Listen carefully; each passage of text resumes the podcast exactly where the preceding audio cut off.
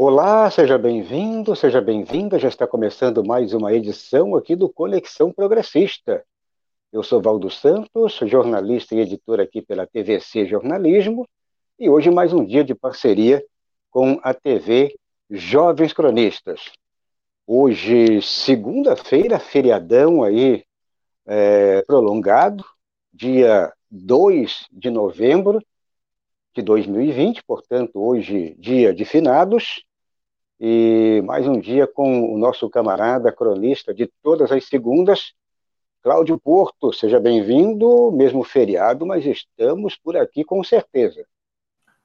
É, Valdo, o calendário este ano, né, pelo menos aí nesta segunda metade do ano, é, ele tem sido generoso com os outros cronistas, né? Que, que não, não fazem o conexão em feriado, porque eu estou me recordando aqui, no, no, último dia 12 de outubro estava por aqui também, né? Porque calhou de cair numa segunda-feira, e hoje, aliás, hoje é um feriado, né? Mas devido à pandemia do novo coronavírus, né? A, a morte, né? Não, nunca esteve tão presente na pauta como neste ano. Então, também uma data aí, um feriado, claro, né? Descanso para boa parte da classe trabalhadora, e também um dia de homenagens aí aos falecidos, aos tantos falecidos, e meio à pandemia do novo coronavírus, né? Exato. E vamos então já passar para você os principais destaques, e como o próprio Cláudio já, já deu aqui a deixa, o, estamos hoje em dia de finados, e a nossa manchete não poderia ser outra, já que estamos em plena pandemia, é, nem chegou ainda, nem acabou a primeira onda e já estão prevendo aí é, mais complicações. Então, a nossa manchete de hoje é exatamente esta: finados 160 mil por coronavírus no Brasil, ou seja, falecidos, né? Mortos 160 mil por coronavírus no Brasil, é a nossa manchete principal deste dia 2, dia de finados. Também vamos destacar, já nesta segunda-feira, neste feriadão, e temos aí é, mais uma, uma espécie de confissão. Vocês lembram do vampirão? Alguém já esqueceu aí do vampirão? Pois é, o presidente vampirão, o Michel Temer, confessa que tramou o golpe contra Dilma por meio aí de um, de um livro, ou seja, de uma obra literária, e, portanto, é, temos aí já esta espécie, é, um réu, uma espécie de réu confesso. Né? O Temer hoje é como se fosse um réu confesso. Bom, vamos então falar na sequência desta notícia. O outro destaque, e já puxando para este primeiro bloco, já vamos é, falar neste primeiro bloco é, sobre a, a, nossa sabatina, o nosso mais um dia de entrevista. E Fernando Magalhães, candidato a vereador pelo PCO de São Paulo, é o entrevistado desta segunda-feira, 2, portanto, 2 de novembro. Já peço aí para o Cláudio que, se tiver tudo ok com o nosso convidado, ele está na, na espera, já está aqui na, na sala de visitas, ele está aqui nos bastidores. É isso, Cláudio? Já podemos chamar, então, o nosso entrevistado de hoje? Bom, Valdo, por hora, é, o candidato ainda não está aqui no nosso estúdio, até por questões de problemas técnicos mesmo, né? Então, neste momento, ele não está por aqui e a gente está tentando aí é, ajustar né, a conexão para que ele possa apresentar as propostas dele, do partido, em mais uma entrevista. E aproveito o, este momento, Valdo, para lembrar ao nosso público que sempre após a entrevista com o candidato, a candidata, a vereador, vereadora, é, nós é, é, publicamos, né, subimos, como a gente fala aqui no YouTube, o vídeo com a íntegra da conversa, né? Isto um vídeo isolado, só com a íntegra da conversa, geralmente com o nome do próprio candidato, então, você que está nos acompanhando aqui pelo Conexão, lembre-se disso, lembre-se que depois do Conexão, 30, uma hora, 30 minutos, uma hora depois, a gente já solta aqui no nosso canal, na TV Jovens Cronistas e na TVC Jornalismo, geralmente no dia seguinte, né, no dia posterior à conversa, Valdo Santos.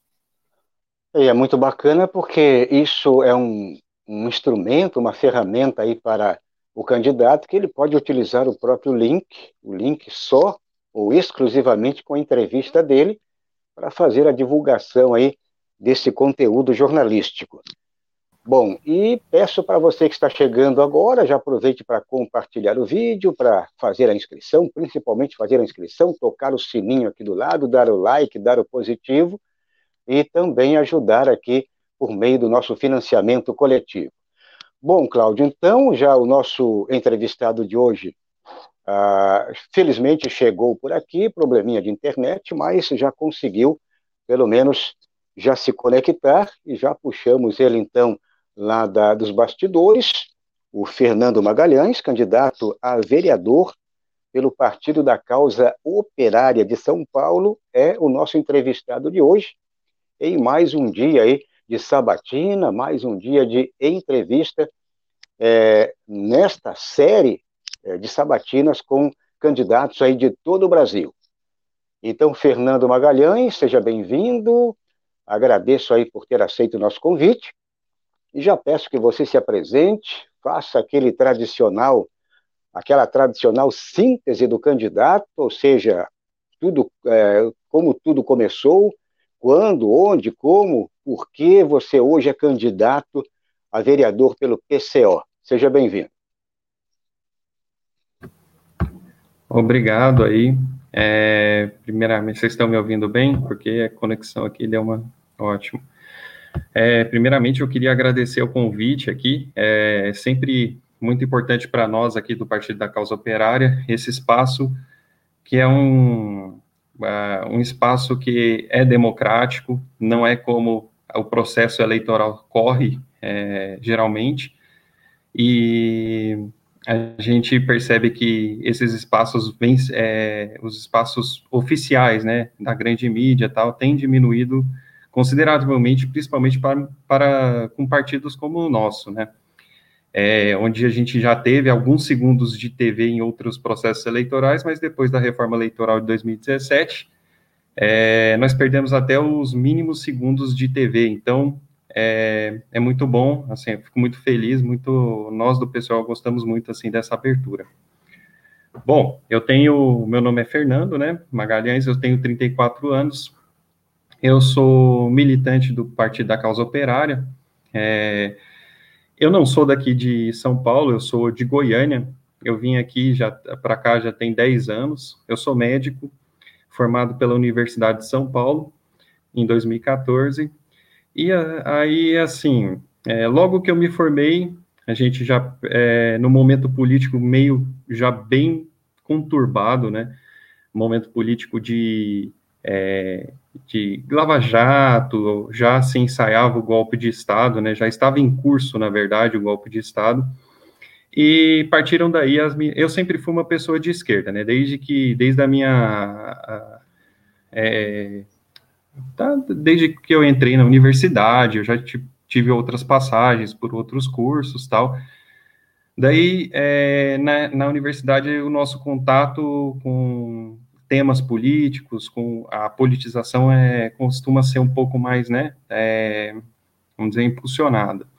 Eu sempre fui uma pessoa de esquerda, logo que eu me formei, esse contexto de golpe em curso, golpe de Estado, e aí eu comecei a observar, né, é, claramente me posicionando contra o golpe, e comecei a fazer as, a observar as pessoas na internet, nas, nas redes sociais que estavam, né, se posicionando contra o golpe aí em curso. Foi aí que eu encontrei as análises políticas aí do Partido da Causa Operária, sobretudo do companheiro Rui Costa Pimenta, que é o presidente nacional do partido, e sempre, desde que eu vi a primeira vez, comecei a acompanhar com uma, uma, certa frequência, acompanhava outras, outros analistas, outros políticos, outras mídias, mas o que me chamava atenção era a grande coerência política que o partido guardava na situação de golpe de Estado. É, sempre se posicionou em bloco e concretamente contra o golpe que aconteceu, sempre tomou as medidas políticas e a militância sempre agiu no sentido de ir contra é, tudo isso que estava acontecendo no momento. e me chamou a atenção, fiquei observando durante três anos, até que em 2018, é, no contexto de prisão iminente do ex-presidente Lula, é, eu, de caso pensado mesmo, já observando o partido há muito tempo, falei, eu vou me filiar ao PCO. E aí foi assim que eu fiz. É, daí eu fiquei como simpatizante e filiado durante dois anos. Foi aí que surgiu a oportunidade esse ano, um ano é, incrivelmente diferente de todos os anos aí que é, a gente é, viu assim de por conta da pandemia mesmo, foi o ano que eu comecei a militar. Então aqui ó, foi feita é, o partido é, solicitou que eu me candidatasse e eu fiz isso com o maior prazer e, e, vontade de fazer essas eleições aí, ser mais uma tribuna de luta política e levar a nossa política, o nosso programa adiante. Eu estou aqui para construir o Partido da Causa Operária. Muito bem, estamos conversando com Fernando Magalhães, ele é candidato a vereador pelo PCO de São Paulo. Hoje mais um dia de sabatina, estamos aí no feriadão, portanto, final de semana esticado, feriadão aí que coincidiu com esse início de semana. E então, começando agora já para a, a parte de perguntas, a sabatina em si, Cláudio Porto, a bola está com você. Boa noite, Valdo. Boa noite ao nosso candidato. O candidato, a gente já teve a oportunidade de conversar com outros postulantes aí do Partido da Causa Operária, seja a cargos majoritários, como também a vereança. E a gente nota que há uma certa predisposição, diria até mais que isso, né? Há uma, há uma vontade mesmo dos militantes em é, usar deste espaço, tanto do Conexão como de tantos outros espaços, para poder apresentar as ideias do programa do partido. Bom, quero perguntar a você se a sua candidatura também segue nessa linha ou se você teria alguma pauta aí a destacar, é, sabendo, né, lidando com o, a, a, problemática que é o processo eleitoral, uma vez que você destacou logo na sua introdução que não há espaço para o PCO, nem mesmo ali apresentar isso no horário eleitoral, também não há muitos convites aí a sabatinas ou, ou qualquer outro tipo de produção jornalística, né, que, que busque aí mostrar as ideias do partido. Então, assim, a minha pergunta é: você está na mesma linha dos outros candidatos e, e está se valendo dessa candidatura para falar do PCO, falar dos ideais do PCO, ou tem algum tema diferente, um tema a destacar, até porque uh, você é médico, então de repente você teria alguma proposta ou algo do tipo para esse segmento, para esse setor? Seja bem-vindo. Opa, obrigado pela pergunta aí, companheiro. É, bom, é a seguinte, a, a minha candidatura, assim como as do, dos demais companheiros e companheiras do partido, é uma candidatura para levar adiante o nosso programa, o programa partidário do Partido da Causa Operária. Ela não muda em termos, é, em termos é, de, de pautas, assim, não vai mudar, é, são as pautas do partido mesmo.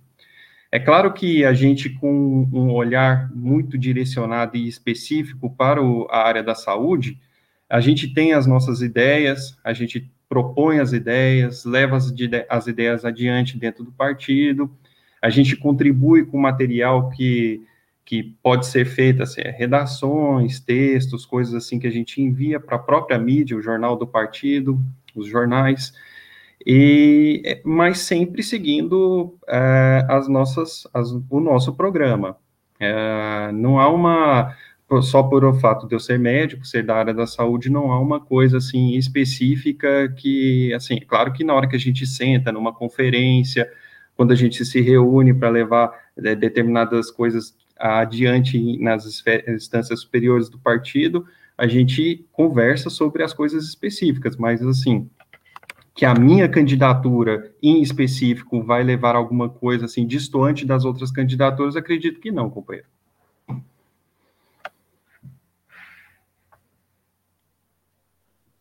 É isso, então. O Fernando Magalhães, candidato a vereador é, pelo PCO de São Paulo, é o nosso convidado de hoje, portanto, segunda-feira, dia 2 de novembro. Bom, passando então já para a parte mais propositiva, o candidato, eu gostaria que você falasse em termos, então, de, de propostas, já que você já indicou essa parte aí de divulgar o partido, ou seja, usar as candidaturas para é, trabalhar a, a ideia, ou as ideias, né, em, em geral, as ideias do partido, mas eu gostaria que você falasse em termos propositivos, né, para deixar aqui mais claro evidenciado ah, o que vocês, você como candidato e os demais também, ah, as propostas, talvez não todas, mas aquelas que mais, mais básicas, as que mais é, chamam a atenção agora do eleitorado, de repente, para ter uma opção aí de um partido que defende o, o socialismo e um partido revolucionário, como é o caso do PCO. Correto. Agradeço novamente pela pergunta. É, uma coisa que é, eu vou até usar gancho da pergunta anterior, que eu acho que eu deveria ter explicado algumas coisinhas a mais assim, mas, é, não, não, mas entra mais nesse, nessa pergunta que, que o senhor me fez. É, assim, nós não temos como o Partido da Causa Operária não tem uma pauta assim para determinada, ó, município de São Paulo, nós vamos reformar tal praça, revitalizar tal estrutura, colocar uma ciclovia, isso não é a nossa, a, o, não é o nosso objetivo. Nosso objetivo são as, as pautas que é do programa do partido, que são as, as coisas que realmente fariam diferença na vida da classe trabalhadora. É isso. É, eu vou começar pela saúde, porque o, o, companheiro antes estimulou pela pergunta. O que, que a gente tem de, de programa para a saúde? Primeiro, principalmente nesse contexto de pandemia, seria simplesmente estatizar todos os leitos de saúde é, do, do, município e dos, dos, outros locais onde fosse possível, porque é, nós não admitimos a situação de que um fulano, um sujeito endinheirado que consegue bancar um sírio, libanês, um Einstein da vida, tenha acesso a toda a infraestrutura hospitalar, é, de leitos, de retaguarda, de médicos de, é, de alto nível tal, e a, a, população pobre chega lá e fique jogada às traças no, na, na, nos corredores dos hospitais, padecendo, é, isso é inadmissível para nós. É por isso a estatização. Né? Nós faríamos toda a estrutura de saúde trabalhar a serviço do trabalhador e administrada pelo pró pela própria classe operária. operária. Essa é a nossa, a nossa meta em relação à saúde dentro do contexto de pandemia. Porém, tem outras as, as outras coisas que você teria com isso. Você ampliaria o acesso, você realmente faria é, valer aquelas coisas meio utópicas que estão na Constituição, né, de que todo indivíduo tem é, direito tal, e a gente percebe que na realidade não é bem assim, né, é só quem consegue pagar, muitas vezes, que consegue todas as coisas é, ao seu acesso. Agora, a maior parte da classe trabalhadora que não paga, que não, não tem, depende do SUS, fica aí do, diante de um sistema sucateado, diante de um sistema é, completamente falido, que, que, vem perdendo dinheiro, o pessoal inventou mais um teto de gastos aí, que é para fazer fazer filme com banqueiro, entendeu? Então, assim, é, nós somos completamente contrários a esse tipo de coisa. Nós fortalecemos um sistema único, universal de verdade e a, a sua ampla disponibilização para a população. Então, esse é um ponto.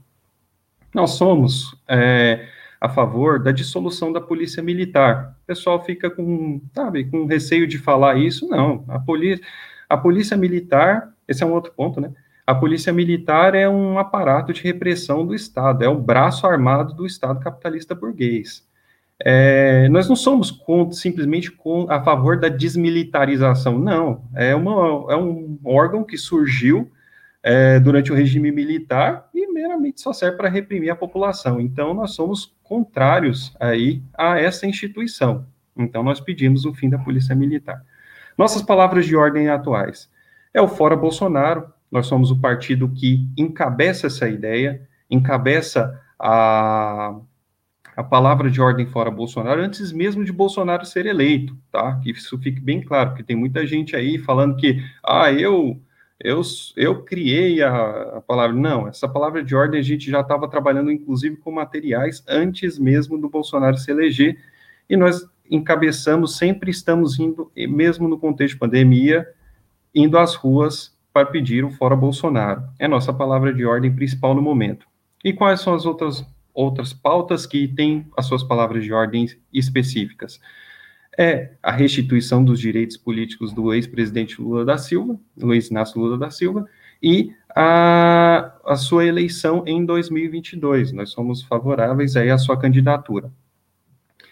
Para um outro ponto, estatização aí dos sistemas de entrega de e distribuição de alimentos, porque nós temos um problema da fome, população maciçamente desempregada, nós, temos, nós estamos enfrentando uma taxa de desemprego nunca antes vista é, nesse, no período recente, talvez assim, da história. Então, assim, o pessoal está perdendo, de, não tem mais condições de comprar alimentos, não tem condições de conseguir emprego para conseguir o dinheiro e comprar esses alimentos. Então, assim, é todo esse aparato, a, a terra, é, fazer a reforma agrária, e isso culminar nessa é, produção e distribuição de alimentos pelo próprio Estado, um Estado gerido pelos próprios, pelas próprias organizações operárias, pelos próprios trabalhadores, porque realmente é, nós, a nossa população é uma população muito sofrida e vem padecendo, é, principalmente num cenário de crise como este. Né?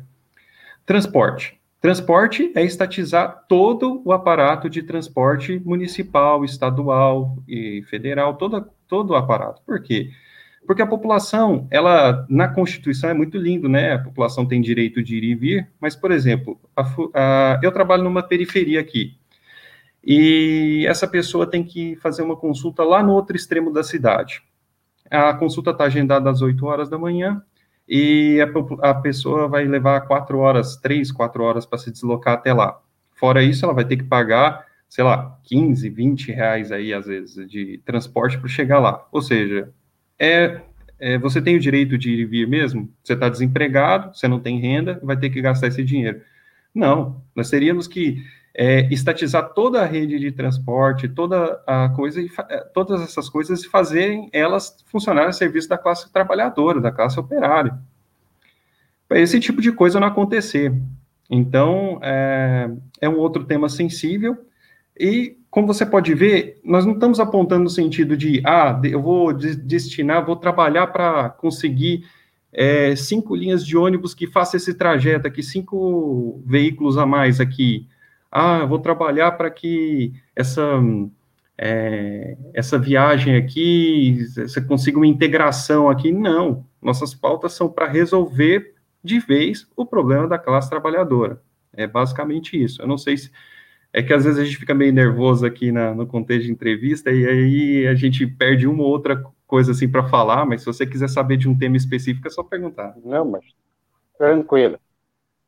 É, sobre transporte, rapidamente, numa frase, é, vocês defendem tarifa Com zero, certeza. seria isso? Com certeza defendemos isso. Geral, tanto, tanto ônibus, metrô, trem, ou seja, qualquer tipo de transporte balsa. É, é que assim, é, a tarifa zero, é, de, num sistema atual desse aqui, claro que a gente defenderia. O, o cidadão tem o direito de ir e vir, assim, né? não tem, não tem por que ele ficar, ah, ele decidiu fazer um trajeto tal, aí agora ele vai, vai pagar mais caro por isso. Não, isso aí é engraçado, né? Porque nós, nós somos um partido que é um partido que é de ideologia marxista, nós somos comunistas tal. E o pessoal acha que às vezes nós somos autoritários por sermos comunistas. Veja, defendemos uma, uma gama de direitos democráticos para a população. E aí, cadê o autoritarismo nisso aí, entendeu? É, então é isso, é, nós defendemos que a população não tem que ficar pagando, é, gastando seu, seu dinheiro aí para ficar, ficar se transport, é, transportando de um lugar para outro na cidade, para se divertir, para fazer, para trabalhar, ficar, é, otimizar todo esse sistema, né? Que é claro que é, coisa, o Estado faz com que a coisa não seja otimizada também, né? O Estado Muito bem. burguês. Estamos conversando com Fernando Magalhães, candidato a vereador pelo PCO de São Paulo, Partido da Causa Operária. É, o Fernando concorre aí uma vaga muito disputada, inclusive, todas as câmaras de vereadores aí do Brasil todo. Ah, uma vaga de vereador é como se fosse um concurso, Fernando, de medicina, você que é médico, né? Isso em todo o Brasil, a procura é imensa, né? então não é fácil conseguir.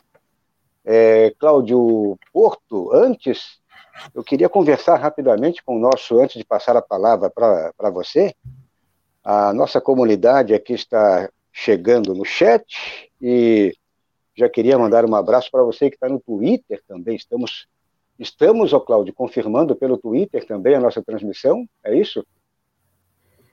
Pelo Twitter, então Sim. um abraço aí, retweet esse material, dê o like.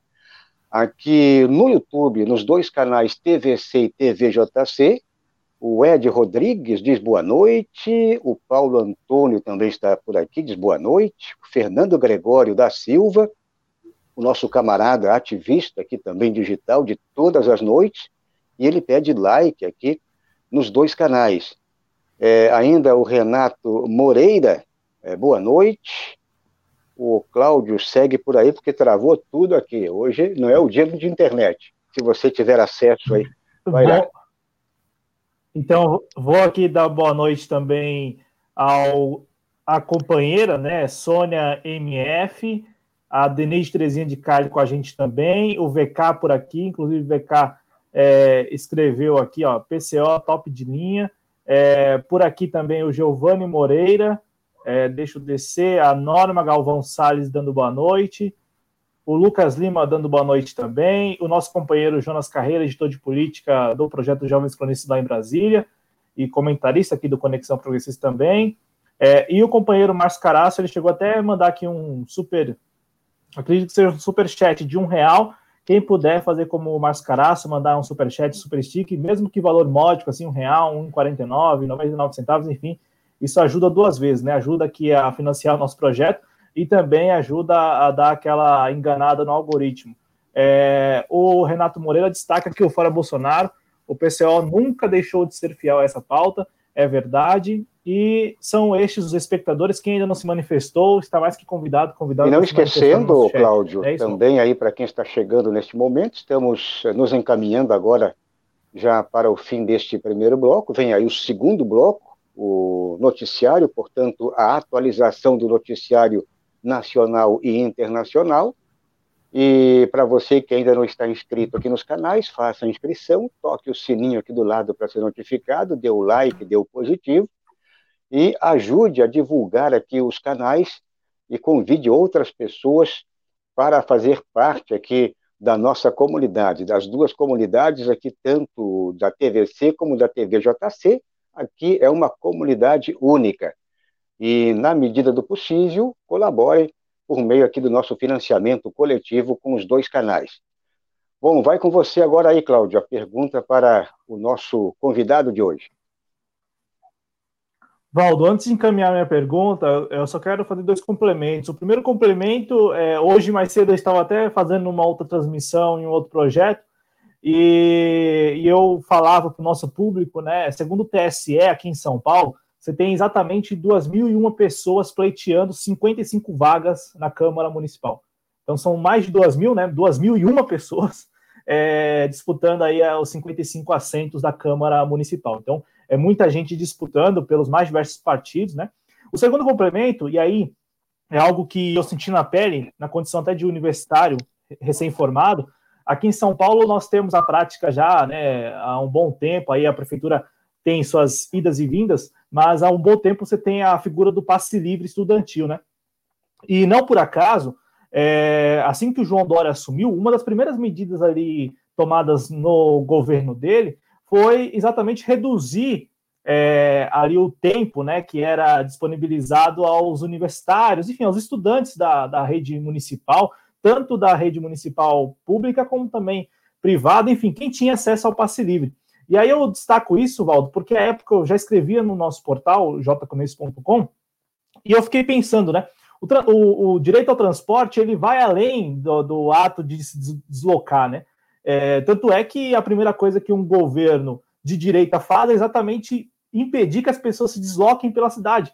Porque durante a gestão Haddad, é, muita gente que vive na periferia passou a conhecer mais a cidade, passou a frequentar mais a cidade, principalmente a região central e a região oeste, né, a zona oeste, a zona sul aqui em São Paulo, é, Faria Lima, né, Paulista, é, por muito tempo não era frequentada por pessoas, por jovens que vivem na periferia, não tiravam o seu lazer na Paulista, na Faria Lima, no Parque Ibirapuera, e com o passe livre passaram a frequentar esses espaços. A primeira coisa que o João Dória fez foi é, estabelecer outras regras ali para que o estudante não tivesse essa oportunidade no final de semana, no feriado, e a regiões é, que ficam fora da, do bairro, né, da, da região onde vive. Então, é, o sistema, o transporte em si, né, o direito ao transporte, ele é libertário em certa medida, viu? Porque eu falo isso até na condição de usuário mesmo, de pessoa que se, sentir na pele o que era o passe livre 24 horas e depois o passe livre de 8 horas ali que o João Dória inventou com o Bruno Covas. Bom,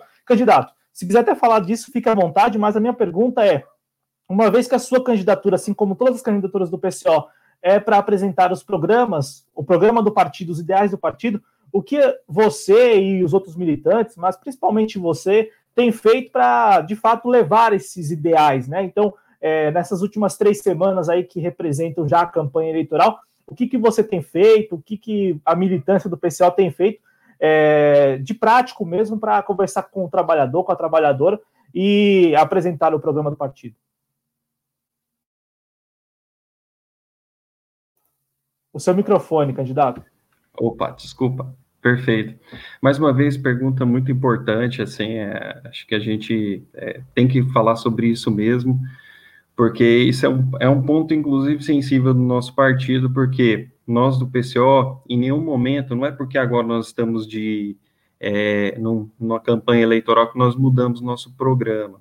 Nós levamos um programa adiante todos os 365 dias do ano. E não é porque é ano eleitoral, não é porque são eleições agora, essas eleições que duram um curtíssimo tempo aí de campanha, 45 dias, é, não sei se é esse tempo é por aí. É, não é por isso que a gente muda a nossa, a nossa campanha. De, a, já estamos atuando aí nas periferias, fazendo os conselhos populares, que são conselhos onde nós reunimos, batemos de porta em porta, conversamos com as pessoas, entendemos as demandas da região, levamos essas demandas é, para as reuniões, para chamar o conselho e aí sim a fazer algum, alguma coisa no sentido de é, favorecer a resolução dessas demandas.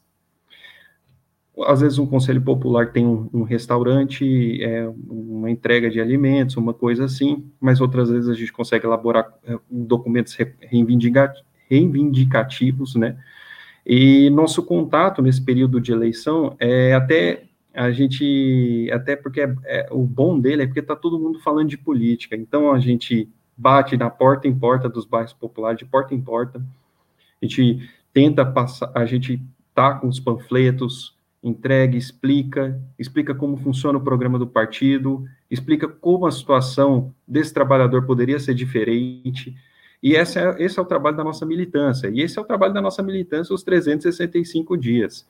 E não é à toa que nós, nesses, é, nesses atos que eu citei anteriormente, de, é, que nós estamos levando adiante, que é os atos pelo Fora Bolsonaro, estamos há mais de 15, 20 semanas nas ruas, sucessivamente fazendo esses atos. Nós somos o único partido que vai em bloco e tem esse, esse, esse, pragmatismo de ficar aí, e é a forma de também entrar em contato com essas pessoas e explicar parte do nosso programa. Nós vendemos nosso jornal, nós é, explicamos no, no, jornal o conteúdo, uma mídia independente, não é financiada por capitalistas. Então, é todo um trabalho voltado para isso que você, companheiro, perguntou. É, é um contato assim que a gente é, nós somos um partido pequeno? Sim, somos, mas temos estamos crescendo muito, assim, no último período nós crescemos muito, e estamos ampliando os nossos, as, as nossas formas de intervir desse, é, nesses modelos que eu citei. É, são vários bairros agora com conselhos populares aqui na Grande São Paulo, bairros é, conselhos populares em Blumenau, na Bahia, Feira de Santana, um monte de, de lugar, assim, a gente já tem nossos conselhos, e cada conselho tem sua particularidade. E aí é, é, uma, é, uma, é muito assim, penoso porque uh, o tamanho reduzido às vezes impede que a gente consiga atingir outras regiões, mas a gente está progredindo nesse sentido. E é assim que a gente faz. É, basicamente é isso. Muito bem, este é Fernando Magalhães, candidato a vereador pelo PCO, que é o Partido da Causa Operária de São Paulo. Ele é o candidato sabatinado desta segunda-feira, hoje, dia 2, é, dia de finados. E para finalizar aqui, você, Fernando Magalhães, é médico. Eu queria também rapidamente que você falasse um pouquinho dessa questão aí da, da pandemia, né? como vocês também na campanha estão administrando toda essa situação. A nossa própria manchete, a manchete do, do programa de hoje, né? Uma manchete aí também já tratando desse assunto. Finados 160 mil por coronavírus no Brasil, portanto, 160 mil mortos. E com toda essa questão de pandemia, o trabalhador é, pedem para o trabalhador ficar em casa, mas a realidade é outra. Quer dizer, você não pode fazer. Muitos estados e municípios, aí municípios de alguns estados, estão proibidos em fazer campanha. Eu queria que você falasse rapidamente já agradeço aí pela sua participação aqui como candidato convidado. É, mais uma vez, uma pergunta super importante. É que essa campanha traz umas peculiaridades, né? É, o momento de pandemia é um momento que as pessoas tendem a ficar mais reclusas, tal. É, sobretudo quem pode ficar, né? Porque setores da classe média, setores da burguesia, eles podem ficar porque é, às vezes o trabalho permite isso ou então a condição socioeconômica da pessoa permite. Mas a grande maioria dos trabalhadores aqui no país eles não têm essa de ficar em casa, não, porque se ficar em casa vai morrer de fome, não vai conseguir colocar comida na mesa e sustentar os seus filhos, a sua família. Então, é, é uma campanha que tem essa coisa do isolamento, é, é, engraçado que ela tem uma dualidade, né, porque apesar de ser uma campanha diferente, nós sabemos que as eleições são um jogo de cartas marcadas. A burguesia tem seus candidatos, financia seus candidatos, até candidatos de esquerda, né, temos casos de banqueiros financiando aí candidaturas é, em partidos de esquerda tal. Então, eles têm um processo muito controlado, né? E isso é igual a todas as outras eleições, inclusive as eleições antes da pandemia, que fique bem claro. Agora, a, é um momento difícil, a campanha é difícil para nós. Veja, é, nós trabalhamos com panfletagem, está todo mundo é, de máscara, tenta manter um certo distanciamento, é, mas tem situações que não, não tem o que fazer. E aí você. É, o, é, é uma exposição, né? É uma exposição que você faz. Da mesma forma que você vê os outros partidos aí também. Eles, inclusive, têm grandes. Eh, contratam várias pessoas aí, vários trabalhadores, né? Que às vezes aproveitam o momento aí para fazer um bico aí, faz um bico para um candidato aí e tal, porque a coisa tá difícil, né? Mas nós, a, nosso trabalho é nós, militantes, em convocação espontânea para a gente lidar com isso. A gente é, convoca outras pessoas próximas ao partido para ajudar nas campanhas, nós temos os comitês de campanha e tal, e sempre seguindo essas regras aí de, de, é, de higiene, etiqueta de higiene, né, etiqueta respiratória, uso de máscara, passar álcool gel o tempo todo, né, não, não pegar nos materiais com mão contaminada, é, mas é assim, é, a classe trabalhadora está exposta e a gente tem que se expor para elas entenderem também que é, existem pessoas, veja, 160 mil mortos, você acabou de falar. Quer dizer, o Brasil é um dos países que está conduzindo a pandemia do pior jeito do planeta. Assim. Se você for ver, é, para bater no, no, no, no Brasil é só os Estados Unidos aí, né? É, e aí, assim, a 160 mil mortes, poxa, nada está sendo feito, tem muita demagogia acontecendo, governador brigando com o presidente e tal, e, e assim, você vê que o que acontece é que não é feito nada, absolutamente nada. Então, é uma condução completamente errada né, do ponto de vista sanitário, de saúde pública, para levar esses 160 mil mortes. Todos nós aqui, todas as pessoas que estão acompanhando, vocês acreditam que tem pessoas próximas que faleceram nesse contexto de pandemia. Isso não é brincadeira. O pessoal e ainda fica grande mídia, às vezes, é, tentando mascarar é, situações, não expor, e a gente está aqui para denunciar, nós fazemos a denúncia.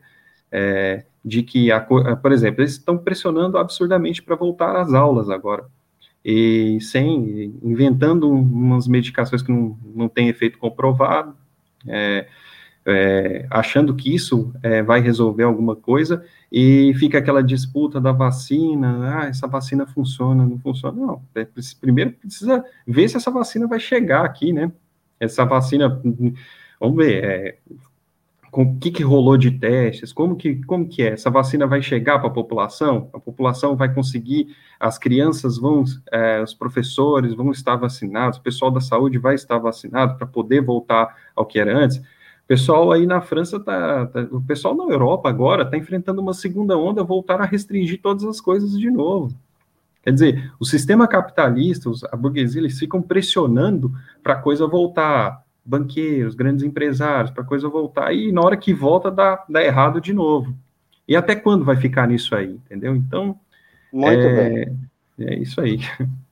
Queria agradecer muito o candidato Fernando Magalhães, é, do PCO de São Paulo, candidato a vereador, e uma ótima campanha, e que o PCO consiga eleger, não vai ser fácil, vocês, né, quem faz parte do partido, admite que vai ser praticamente muito difícil eleger pelo menos um prefeito, alguns vereadores, mas que vocês continuem na luta, e muita batalha, muita luta, sempre na luta e até uma próxima oportunidade.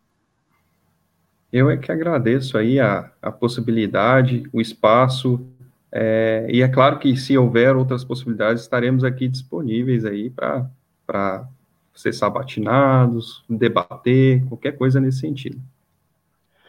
Muito bem, agradecemos mais uma vez, Cláudio Porto, é isso aí, vamos então dar sequência a nossa programação. Agora, o segundo bloco, o nosso noticiário atualizado desta segunda-feira, 2 de novembro. Bom, Cláudio Porto, candidato médico, o segundo candidato médico. Já tivemos aí uma médica do Nordeste, se não me falha a memória, e agora acho que é o segundo candidato médico, né? Nós temos aí, ou seja, nós temos uma gama de candidaturas diversificadas. Eu acho que isso que é importante é, para os canais aqui, para nós que trabalhamos com conteúdo jornalístico é, progressista, é, conteúdo de esquerda, nós temos aqui uma nós termos aqui uma visão bem ampla com é, o nosso aqui o, o, nosso ouvinte, o nosso internauta é, ter aí uma possibilidade de escolha, quem é da, da região daquele determinado candidato ou candidatura uh, para escolher aí, quem sabe aí no seu no seu meio. É isso? É, eu só me recordo do Marcos Bosqueiro, né, que é candidato lá na Paraíba, né? Então, eu só lembro desse candidato Dois também agora, né? é né? confirma, médico, né? Do, né? Inclusive é, médico. O Bosqueiro, que foi acho que um dos é. primeiros, inclusive. Foi, foi um dos primeiros aqui a ser entrevistados, ele que é candidato pelo PT lá de João Pessoa, ele que disse aqui ao vivo que fez parte né, do Mais Médicos, né, é, que tem formação é, em Cuba, né, é, ele, ele, falou isso aqui na entrevista que deu também ao Conexão Progressista. É, mas vamos lá, rapidinho sobre a candidatura. É, como é mais uma candidatura do PCO, e, e aqui é algo que eles estão falando, né, as candidaturas, que estão né, neste processo eleitoral apenas para apresentar o programa do Partido da Causa Operária, né? Então, assim, se valer deste momento, como o próprio candidato falou, né, em que já se estão discutindo aí as eleições, se discutindo política, para introduzir o PCO, né, para introduzir ali os ideais do, revolucionários do PCO.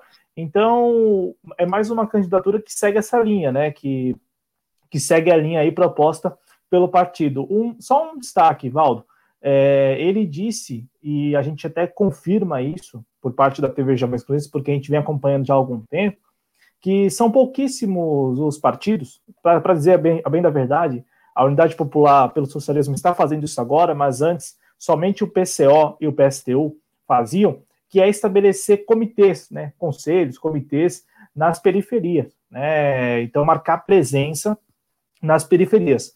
É, comitês que fazem o quê? Bom, se é, semanalmente, enfim, com uma certa periodicidade, reúne ali os seus integrantes para discutir os temas centrais aí da vida política, inclusive organizar é, mobilizações. Então, a Unidade Popular pelo Socialismo, eu tenho acompanhado, também tem feito isso, né? É um partido recém-lançado, e o, P, o PCL e o PSTU já faziam há um bom tempo. É, e a gente fala isso aqui da, da, por parte da TV Gema Exclusiva, porque a gente já teve a oportunidade de conversar com outras figuras, tanto do PCO como do PSTU, em outro período, em outro momento, né, nada a ver com as eleições, e já se tinha essa prática, a prática de ir à periferia, de entregar o jornal, de conversar com o trabalhador, com a trabalhadora, e até mesmo em alguns locais estabelecer ali um ponto mesmo, um ponto físico, né, um espaço ali para reuniões dos moradores com os militantes dos partidos. Então é muito importante essa, essa aproximação, né, Valdo, essa aproximação com é, o brasileiro, com o trabalhador e com a trabalhadora, não apenas o eleitor eleitor.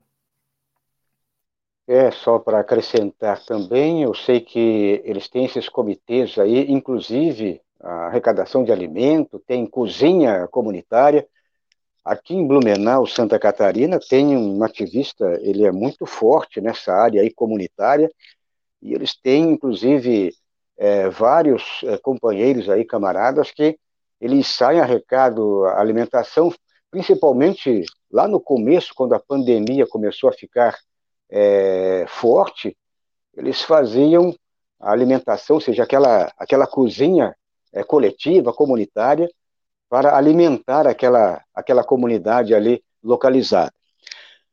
Então, iniciativa muito bacana. Bom, o noticiário de hoje, vamos atualizar então a partir de agora, para você que está chegando, é, finados 160 mil por coronavírus no Brasil.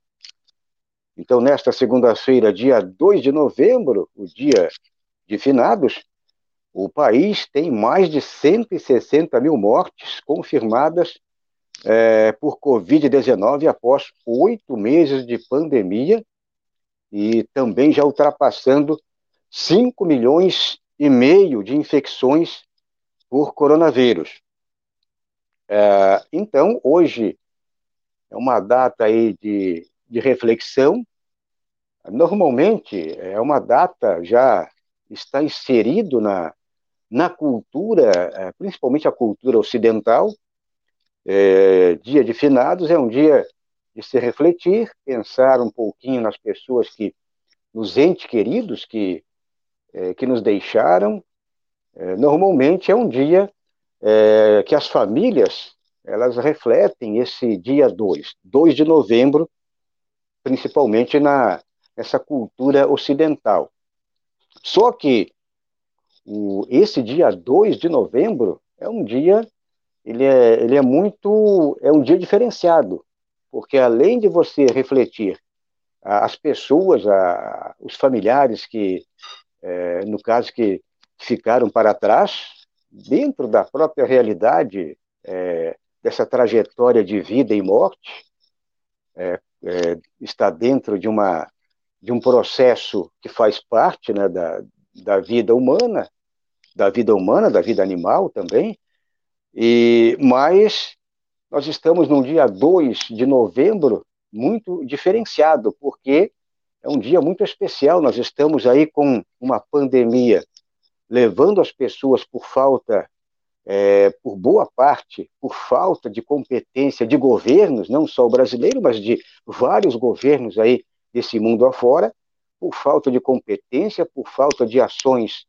é, de projetos é, prevencionistas e de também desenvolver barreiras para a contenção é, desse avanço de grandes contaminações agora por parte do coronavírus e, por sua vez, é, essas contaminações, boa parte levando aí na morte aqui no Brasil desses 160 mais de 160 mil, Cláudio Porto, então, acredito que é um dia de reflexão dupla. É, Para quem, dentro da, da, do normal, você perder um parente, né, um amigo, está no processo da vida e morte. Agora, quando a coisa é um pouco forçada, né, o, mais ainda por falta de, de competência, de, de ação, se torna a, a, a situação bem, é, bem pior, não é isso? Por negligência, né? Nós tivemos aí muito desse contingente né, de compatriotas, de brasileiros e brasileiras falecidos por, falecidos por Covid-19, muita gente que faleceu por negligência mesmo, né, por omissão, por falta de respirador lá no início é, do, do, dos casos, por, por você, você falou agora há pouco né, de contenção, né, de medidas de contenção, é algo que nós não vimos no Brasil, né, sobretudo em março ali, quando começou a, a crescer o número de casos. Eu me recordo, eu me recordo porque isso marcou mesmo é, o desgoverno federal impedindo que os estados fechassem os aeroportos internacionais. É, a, a, época, em março, já sabia né, que o foco que antes estava na China, na Ásia, já estava na Europa. E alguns governadores até tentaram. Eu lembro notadamente do, Cam do Camilo Santana, do PT, lá do Ceará, ele que enfrentou mesmo. Ele falou: peraí, ó, eu não vou seguir aqui a determinação é, da Infraero, né, do desgoverno federal, e vou sim fechar o Aeroporto Internacional de Fortaleza. E fechou. É, até então, Valdo, você tinha, você tinha muita negligência, muita omissão, né? Ainda hoje. É, não por acaso o Brasil ostenta né, no globo, e aí somente no, na questão da pandemia, é, números assim é, de total falta de controle mesmo da pandemia. Né, não, não por acaso, eu estou até com os números aqui abertos, eu vou até compartilhar a tela só para deixar registrado, para não falar que é notícia falsa, mas só para a gente analisar juntos, assim, analisar assim, né, é, reproduzir esses números juntos, né? Hoje o Brasil ele ostenta essa marca de 160 mil mortes por Covid-19, né? Este aqui é o a plataforma é o World Meters, né? Ponto .info, e é o seguinte, o Brasil ele ostenta aí esses 160 mil mortos e hoje ocupa a terceira posição aí, né, nesse infeliz ranking global. No entanto, é, a gente sempre vem aqui no indicador de mortes por milhão de habitantes, né? Que é o indicador mais apropriado para fazer comparação, né? Até porque nós temos populações diferentes de país para país. Bom, o Brasil hoje ele tem a maior taxa, né? A, a maior taxa não, ele tem aqui desses três primeiros, né? Ele tem a maior taxa, ele tem uma taxa de 752 mortes por milhão de habitantes. Portanto, superior ao líder do infeliz ranking, que seria os Estados Unidos, com com os Estados Unidos hoje já tem passa aí ó da marca de 236 mil óbitos, né, nos Estados Unidos, mas a marca dos Estados Unidos, o indicador de, de, de mortes por milhão de habitantes é de 715. Então o Brasil tem uma, uma um, um, índice de morte por milhão de habitantes superior ao dos Estados Unidos, que lidera no cômputo geral aí as mortes por Covid-19.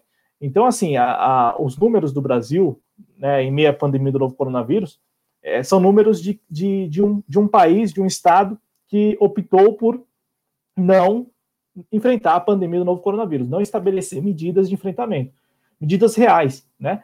É, então, isolamento real, distanciamento real, e, e, assim, não para sempre, a de infinito, mas por um período, né? Mas por um período.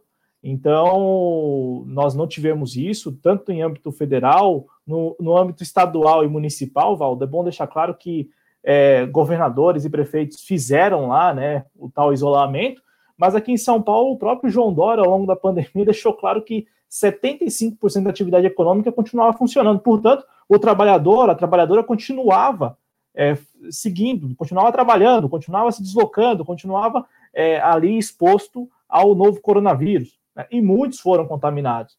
Né? E muitos tiveram que recorrer ao serviço público de saúde, e muitos, felizmente, saíram dessa recuperado, como eu conheço pessoas, mas muitos também saíram dessa sem ali, mais sem ter aquele ente né, próximo. Então, um dia de reflexão, um dia de reflexão não apenas pelas 160 mil mortes por Covid-19, mas pelas mais de um milhão de mortes já ocorridas neste ano, segundo o, o portal de, da transparência do, dos cartórios de registro civil do Brasil, é, número que provavelmente, né, ao final lá do, do ano que vem, é, quando o, o, os cartórios aí contabilizarem mesmo com certeza terá um número muito maior do que no ano passado, né, de registros de óbito, mas assim, a reflexão é que fica, né, e a reflexão que fica é que nós lidamos né, com a pandemia do novo coronavírus com muita negligência, com muita omissão, né, e em, algumas, em alguns momentos, Valdo, para passar a palavra para você, além, além da omissão e da negligência, tivemos o próprio desgoverno, o próprio presidente da República e também figurões do desgoverno Bolsonaro é, estimulando as pessoas a se contaminarem. Tivemos esses momentos. É, tivemos momentos em que figurões do desgoverno Bolsonaro estimularam as pessoas a se contaminar. Né? E, bom, a gente até falou outras vezes. O presidente da República tem lá o Hospital das Forças Armadas. Se ele escorrega como escorregou no banheiro, rapidamente ele é atendido. Agora, o cidadão comum lá na periferia, bom, é, se ligar para o SAMU, geralmente demora em média 30, uma hora para ser atendido. Né? E, e aí, para passar a palavra mesmo, o candidato falou da segunda onda lá na Europa. É, uma coisa que distingue a nossa situação da Europa, pelo, pelo que eu estou entendendo, Valdo, é que nós temos o SUS. Né? Os países europeus, é, em geral, não têm serviços únicos de, de saúde, né? É, com exceção é, ali do, do, Reino Unido, com exceção, com, com exceção da Inglaterra, especificamente, é, você tem muitos países ali, é, o sistema que é híbrido, né? Que é tanto é, público como privado. E aí isso, claro, né? Exige das autoridades muito acompanhamento, né? Porque senão, de repente, isso é, pode desencadear aí a tal segunda onda. Aqui no Brasil, por ter um serviço, um, um sistema único de saúde, talvez a gente esteja um tanto blindado neste momento de uma segunda onda, porque você tem um serviço, você tem um sistema que já está acompanhando de perto essa situação. É, torcer para que isso seja verdade mesmo e que a gente não tenha tal segunda onda, Walter. É, e torcer também para que não seja privatizado aí principalmente as UBS, né, que é a ideia desse desgoverno. Ele tentou, ele deu uma regada, mas a ideia dele é relançar, reeditar esse projeto aí para privatizar as UBSs. E para quem é, para quem depende, nós dependemos do SUS praticamente a mais da, da metade da população brasileira, bem mais né, da metade depende desse primeiro contato aí com a saúde pública, que é por meio das UBSs. A notícia de final de semana, inclusive, que a saúde pública, ela não é novidade, aí, com mais de 70%, ela está privatizada. Quer dizer, então, é, espero que pelo menos as, as UBSs, que é o primeiro contato né, do, do povo mais necessitado, que é o primeiro contato médico público, não seja esse setor privatizado. Bom, é, antes, se você não fez a inscrição aqui nos canais, faça a inscrição, toque o sininho aqui do lado para ser notificado, dê o like, dê o positivo, e também é muito importante que você, além de fazer a sua inscrição, é, você convide outras pessoas, traga amigos, companheiros, para que todos façam por aqui também as inscrições em ambos os canais. Ajude também aqui por meio do nosso projeto de financiamento coletivo.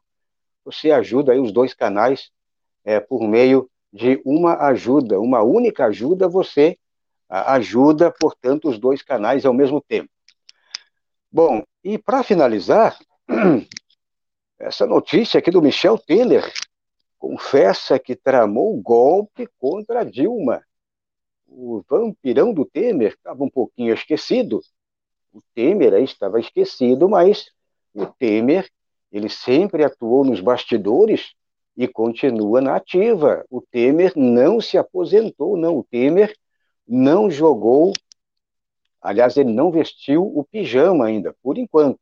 Ele está muito ativo e militares mantinham contatos com o vice-presidente logo depois da reeleição de 2014, supostamente inconformados com o relatório da Comissão Nacional da Verdade.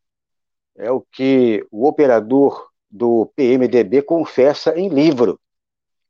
Então, esse livro aí é um livro, uma espécie aí de, de confissão aí do Temer. Temer virou réu confesso, e o livro denominado a escolha como um presidente conseguiu superar grave crise e apresentar uma agenda para o Brasil. Isso aí é uma espécie de agenda do, do golpista Temer. Portanto, é, esse livro aí ele foi lançado é, pelo professor, um professor gaúcho, e esse professor ele ele lançou esse livro agora recentemente e ele é, narra, portanto, por meio ele fez entrevistas com o Michel Temer e aí é um livro é um livro ah, ele foi ele foi editado por meio dessas entrevistas com o Michel Temer e aí ele constatou o nome do professor aqui, é, o gaúcho Denis Lerrer Rosenfield, e, portanto, ele constatou aí a, essas conversas do Michel Temer bem antes do golpe, lá 2014, 2015, e que eles estavam insatisfeitos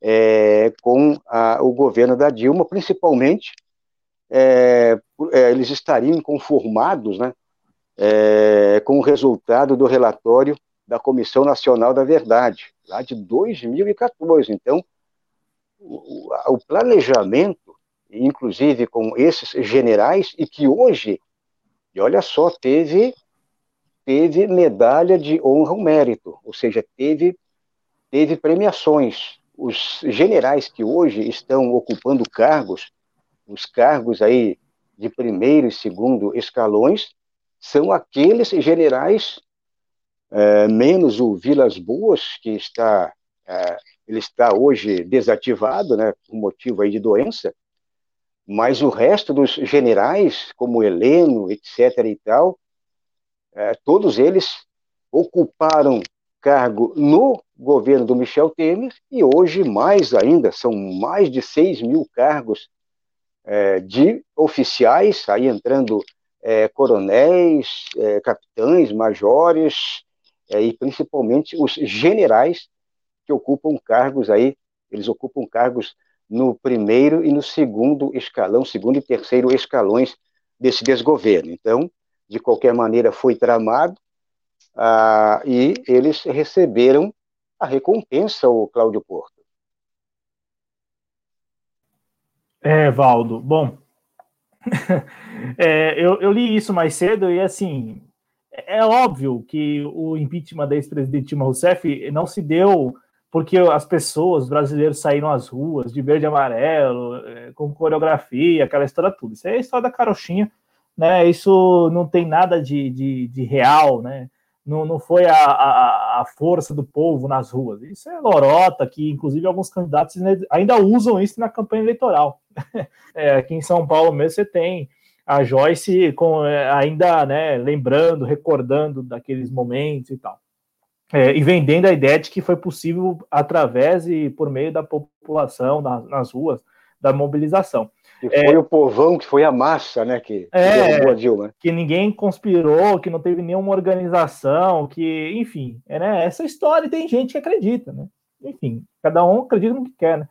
É, agora, a respeito do, do livro, é, é, é, tem, tem, gente na mídia hegemônica que gostou do título, viu, do nome do livro, porque é, tem gente na mídia hegemônica que vendeu e se dizia crente, né, é, da reza aí do Michel Temer, né, da, da, da, da, agenda, do programa da Ponte para o Futuro, né, aquela história toda. Tem muita gente na mídia hegemônica, Estadão, Folha, o Globo, gente mesmo lá que ainda continua, né, continua, que agora tem uma posição crítica, ou que se diz ter uma posição crítica ao desgoverno Bolsonaro, que em 2016, 2017, meu, falava do Michel Temer, sentia orgasmo, né? Tinha gente que tinha, né, essa, essa, esse tesão pelo Michel Temer, pela agenda do, do, da ponte para o futuro e tal, aquela história toda, né? Então, assim, o título é muito bom para setores aí da mídia hegemônica que com certeza irão comprar o livro, né, para manter lá na estante, né, que que muitos têm nas suas salas, enfim, nos seus quartos lá para fazer essas transmissões ao vivo aí para os cana canalões, né? Globo News, CNN, enfim, vai ter lá o livrinho do, do Michel Temer. Agora, especificamente sobre o tema, Valdo, é óbvio também que o Michel Temer conspirou, é óbvio que os militares sabiam e também planejaram, não resta dúvida disso, é, é, na boa, isso é. Eu estou falando que é óbvio e eu acredito que o nosso público também concorde com isso, né? Que não tem nada de novo nisso, né? Não tem nada de novo em saber que Michel Temer e os militares conspiraram mesmo, se organizaram, né, para dar o para fazer valer ali e concretizar o impeachment contra ex-presidente Rousseff. Inclusive, hoje eu vi uma notícia que é requintadíssima, que é a do Sérgio Etchegoin, a relação do Sérgio Etchegoin com o ex-presidente Rousseff. Cara, é, eu já há algum tempo, aqui para um redação, eu andei pesquisando sobre o Sérgio Etchegoin e tal, né?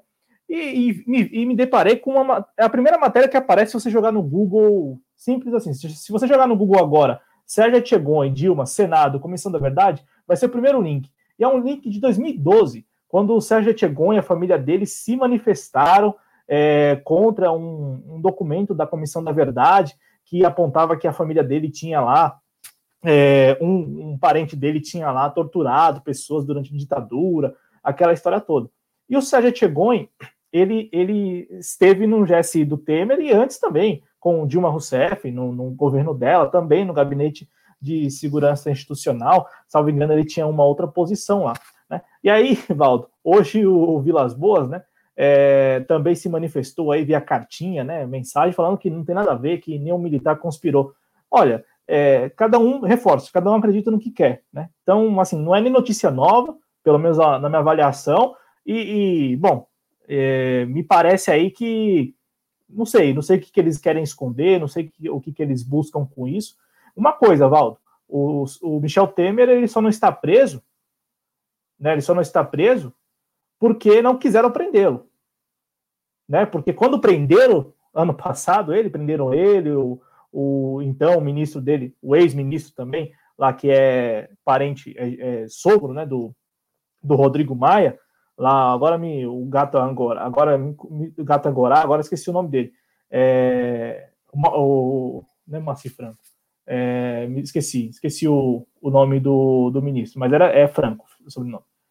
E se você souber aí, depois você me recorda. Mas assim. Moreira, Moreira Franco, Franco é, Moacir Franco é outro. É uma... O gato Angorá, é. né? O, o famoso gato Angorá. Exato. Então, só não prenderam ele, é, prenderam ele ano passado, prenderam os dois, e só não prenderam mais, Valdo, porque não quiseram. Inclusive o Marcelo Bretas, ano passado, prendeu ele, os dois, né? Tanto o Moreira Franco como o Michel Temer, e, e numa prisão que estava claríssimo, estava muito claro que era legal. Então, assim, a, tem evidências, né? Os crimes do Michel Temer não datam nem deste século, né? Tem muito crime que foi cometido ainda no século passado, aqui no Porto Santos. Ah, inclusive, quem vive em Santos sabe da influência da, da, da, da, da ascendência né, do, do, Michel Temer ali sobre as decisões do Porto.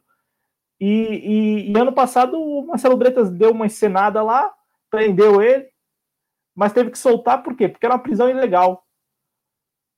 E depois disso ninguém nem mais fala de prisão de Temer ou de Moreira Franco. Aliás, Valdo, aliás, ninguém nem sabe onde estão, né? Moreira Franco, Aécio Neves, Beto Richa, Marconi Perillo, José Serra, que apesar de senador, não está no Senado, né? Inclusive a Covid para ele, né? A pandemia, do novo, a pandemia do novo coronavírus facilitou bastante a vida dele, porque ele não precisa nem mais ir a Brasília, fica aqui por São Paulo, sabe lá onde.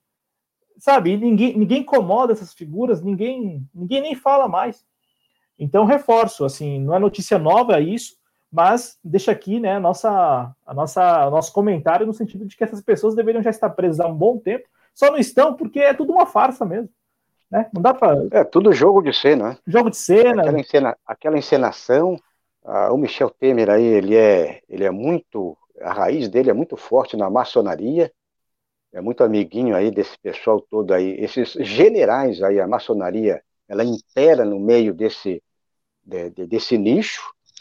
O Michel Temer tem, tem uma raiz muito forte militar e também com aquele pessoal ali do PSDB, Serra, Alckmin, que fazem parte aí dessa, dos gran, uh, da gran maçonaria, quer dizer, está tudo em casa, faz aquele jogo de cena, aquele jogo aí para aquela moeda de troca, de repente tem uma, uma moedinha de troca aí que você pode, de repente, levar alguma, alguma coisa em troca, então, mas depois fica tudo em casa, Vamos uh, esperar Valdo, uma champanhe. Ó, só, só para você ter uma ideia, Valdo, o Michel Temer ele foi preso pelo Marcelo Bretas do Rio, mas o Michel Temer vive em São Paulo. Ah, então quer dizer o quê? Isso quer dizer que se há algum processo na Justiça de São Paulo, esse processo está lá, sei lá, perdido em algum lugar. A gente está falando de algo seríssimo, que é o quê? Que é, que é a ideia de que a República não existe. É, porque não existe, olha. Tá aí o Michel Temer, que tem, para lá de evidência, sobram evidências de que é, que é um corrupto. Há um bom tempo. Inclusive, ressaltaram isso muitas vezes quando ele se tornou presidente da República, né? É o bom articulador, bom articulador. É um bom articulador é, com qual método? Olha, é o método do toma lá da cá, simples assim. É, não, querendo comparar, você pega esse, esse, esse esquema aí do Michel Temer com o Bretas, Bretas mandando prender ele, como se fosse a, a comparação com o Lula. O Lula ele foi, ele foi condenado, quer dizer, por Curitiba, mas o do carro e essa acusação dele foi em São Paulo. Mas o, mas o Lula ele tinha acusação em São Paulo. O Michel Temer, que eu saiba, se tem algum processo pesando contra ele, está numa fase muito inicial. E o, e o esquema do Michel Temer era no Porto de Santos, portanto, totalmente dentro da jurisdição paulista. É. É, então, assim, é, é aí depois que a gente fala que está tudo dominado, as pessoas não acreditam, acham que a gente está blefando e tal. Não, aqui é tudo dominado mesmo. Né? E, e, e claro, fez parte do jogo de cenas, a prisão, inclusive, com um policial da, o policial federal é, armado né, na, na rua, abordando o Michel Temer no carro blindado, um carro, um carro de luxo, e aquela é, história. É, foi aquela toda. encenação de cinema, né? É, foi aquilo tudo. Montado um... Mas assim, Valdo, a prisão ilegal, a prisão à época, inclusive a gente comentou aqui, uma prisão ilegal. Por quê? Exato. Porque não tinha, não tinha nenhum fato novo, né? Nada que pudesse ali sustentar a prisão. No entanto, a gente sabe muito bem que o Michel Temer ele é corrupto. A, Mas aí a questão, segredo, então, assim, aí a questão segredo da, o segredo do jogo está aí.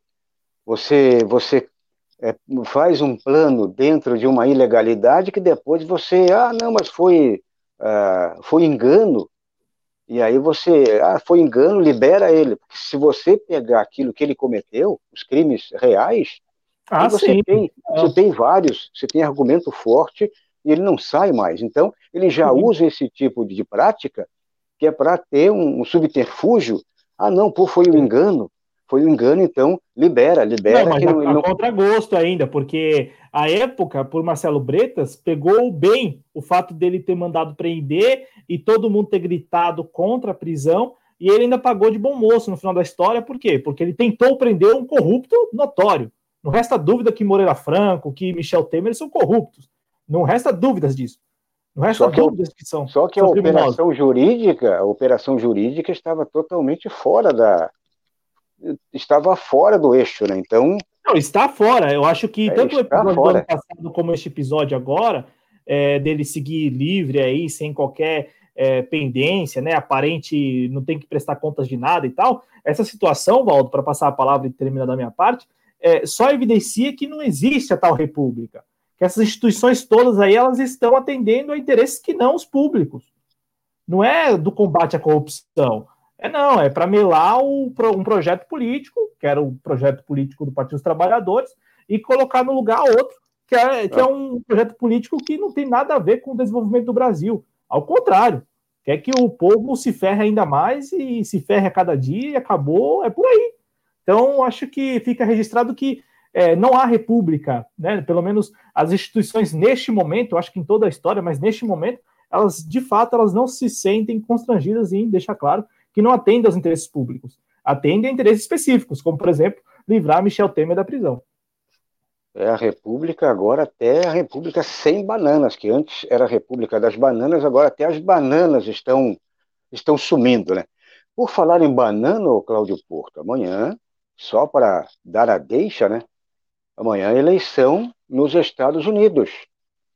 Ah, então, vamos ficar aqui atentos, porque provavelmente estaremos aqui amanhã à noite também já trazendo alguma notícia importante.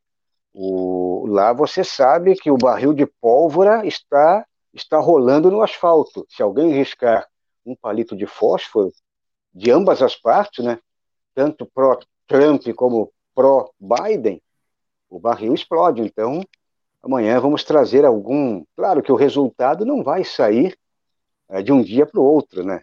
Amanhã, dia da, da, eleição, provavelmente não vai sair no dia, no, no dia posterior. Isso aí vai dar muito pano para manga, vai talvez aí dois, três dias, uma semana, mas vamos ficar por aqui também é, conectados, porque poderemos trazer informações amanhã à noite aqui no Conexão Progressista e também na programação aí da TV. Jovens Cronistas. Valdo, a gente, a gente talvez não dê o resultado no Conexão, mas é, já é esperado que na madrugada de quarta-feira, né, na, na manhã de quarta-feira, já se saiba o, o vencedor, né? Porque é, o sistema lá, apesar de diferente, você tem essa contagem também feita é, assim muito rápido. Claro, não os votos, né? Mas a questão dos delegados é, é possível se saber ali por, por isso, né? Por essa métrica já no já é na quarta-feira. Independente disso, Valdo, eu só quero dizer o seguinte: primeiro que quem ganhar lá, ou quem perder, bom, é, é segue é mais sendo, do mesmo. É, segue sendo imperialismo, né? É. Talvez, talvez o Donald Trump seja muito explícito e o Joe Biden ele, ele represente muito melhor o deep state estadunidense, né? Mais cometido e tal, ali mais quieto, né? Menos. É, eu já coloquei por aqui que a, a disputa, a disputa entre Biden e Trump é a disputa para quem, quem vai ser o chefe do imperialismo. É, então, é, como, como, como na, na passada foi, foi Donald Trump e Hillary Clinton, depois, antes já tinha é. sido Obama, George W. Bush Jr., enfim. É, porque, porque é deles agora. É, a própria Nossa, esperança, a esperança com o Obama, por ser negro, né? É, é. descendente aí, de, no caso, negro e também é, ali do, da, da, região do Oriente Médio, então poderia ter um governo mais, mais humano. É, mas não foi, porque. Foi, foi, foi um governo mais mortífero, talvez, foi, aí da, é, da, história recente. Guerreiro, né? Foi um governo muito guerreiro, ele foi pior, né? Aliás, os democratas, em termos de, de, de guerra, eles são piores do que os republicanos. É. Então, então, o Biden vem aí, hein? Bom, Cláudio, passando a régua, então, para fechar aqui rapidamente. O Aliás, eu estava vendo, Valdo, eu estava vendo rapidinho, eu estava vendo agora agora à noite que o estado da Flórida, que é muito importante aí nessa disputa por delegados, tá, tá, segue ainda uma incógnita, né? Tem um, uma espécie de empate, né?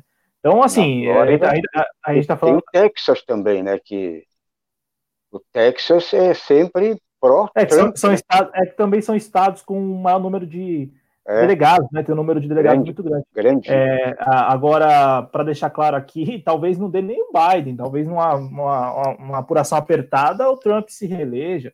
Pode ser, pode acontecer. Tudo é possível. Eu torço pela briga aí. Não, hum, aqui não tem como você escolher, eu, né?